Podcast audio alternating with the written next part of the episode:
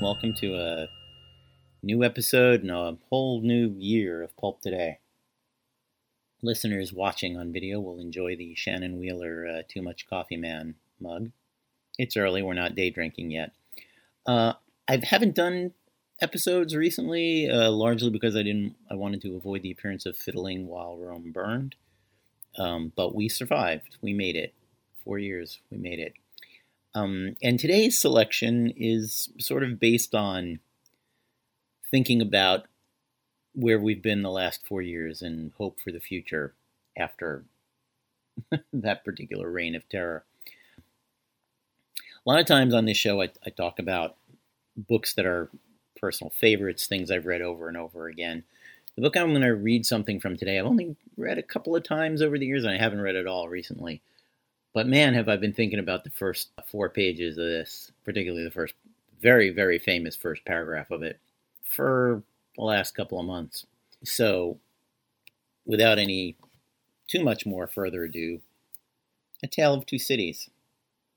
Charles Dickens, uh, famously quoted by uh, Kirk and Spock in, uh, well, I guess Kirk is the one who does all the quoting, in The Wrath of Khan. The opening paragraph, the opening couple of pages, is called The Period. And let's read it, shall we? It was the best of times, it was the worst of times. It was the age of wisdom, it was the age of foolishness. It was the epoch of belief, it was the epoch of incredulity. It was the season of light, it was the season of darkness. It was the spring of hope, it was the winter of despair. We had everything before us, we had nothing before us. We were all going direct to heaven, we were all going direct the other way. In short, the period was so far like the present period that some of its noisiest authorities insisted on its being received, for good or for evil, in the superlative degree of comparison only. There was a king with a large jaw and a queen with a plain face on the throne of England. There were a king with a large jaw and a queen with a fair face on the throne of France. In both countries it was clearer than crystal to the lords of the state preserves of loaves and fishes that things in general were settled for ever. It was the year of our Lord 1775. Spiritual revelations were conceded to England, and at that favored period as at this. Mrs. Southcott had recently attained her five and twentieth blessed birthday, of whom a prophetic private in the Life Guards had heralded the sublime appearance by announcing that arrangements were made for the swallowing up of London and Westminster. Even the Cock Lane ghost had been laid only around a dozen of years after rapping out its messages as the spirits of this very last year past, supernaturally deficient in originality, rapped out theirs. Mere messages in the earthly order of events had lately come to the English crown and people from a congress of British subjects in America, which, strange to relate, have proved more important to the human race than any communications yet received through any of the chickens of the Cock Lane brood.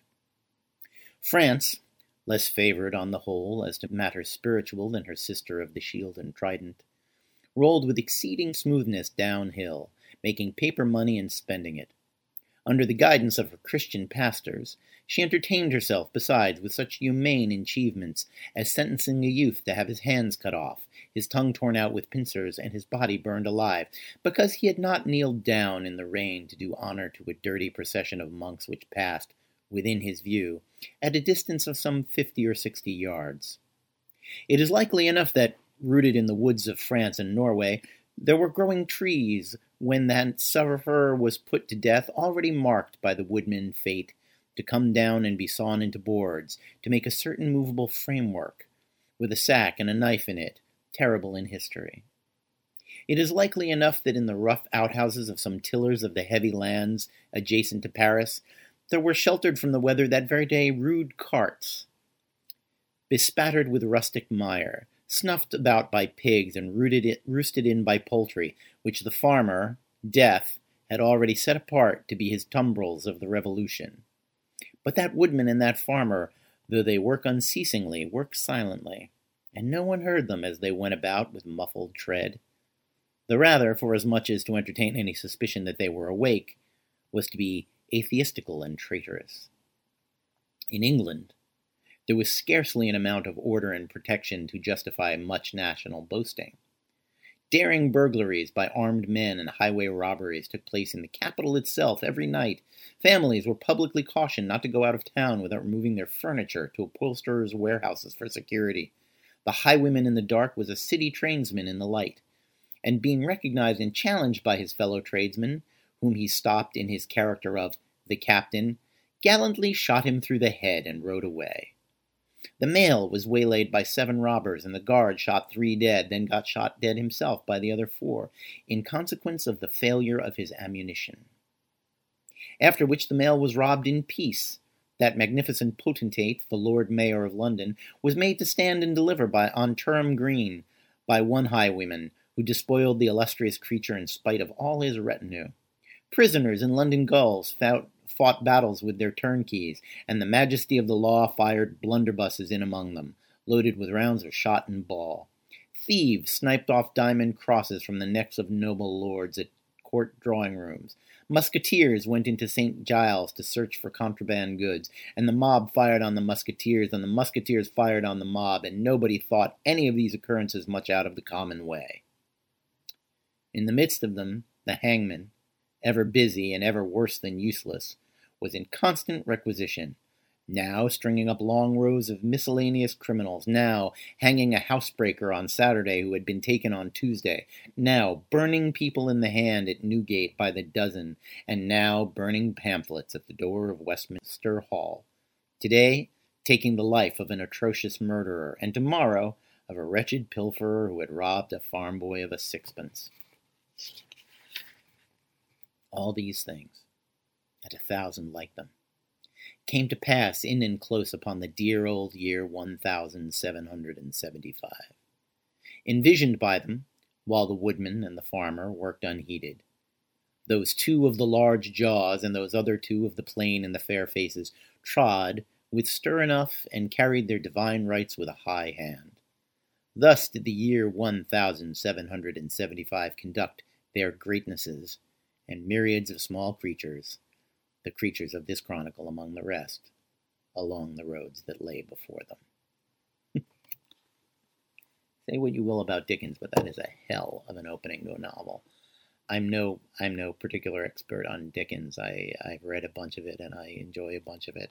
And I only recently learned that the plot of Tale of Two Cities was uh, lifted unceremoniously from a play that Dickens had actually acted in. But that's, and he cops to it in the preface, which is funny. I guess the preface might uh, come after him being caught and called out on it, but you will have to refer to a Dickens specialist for that.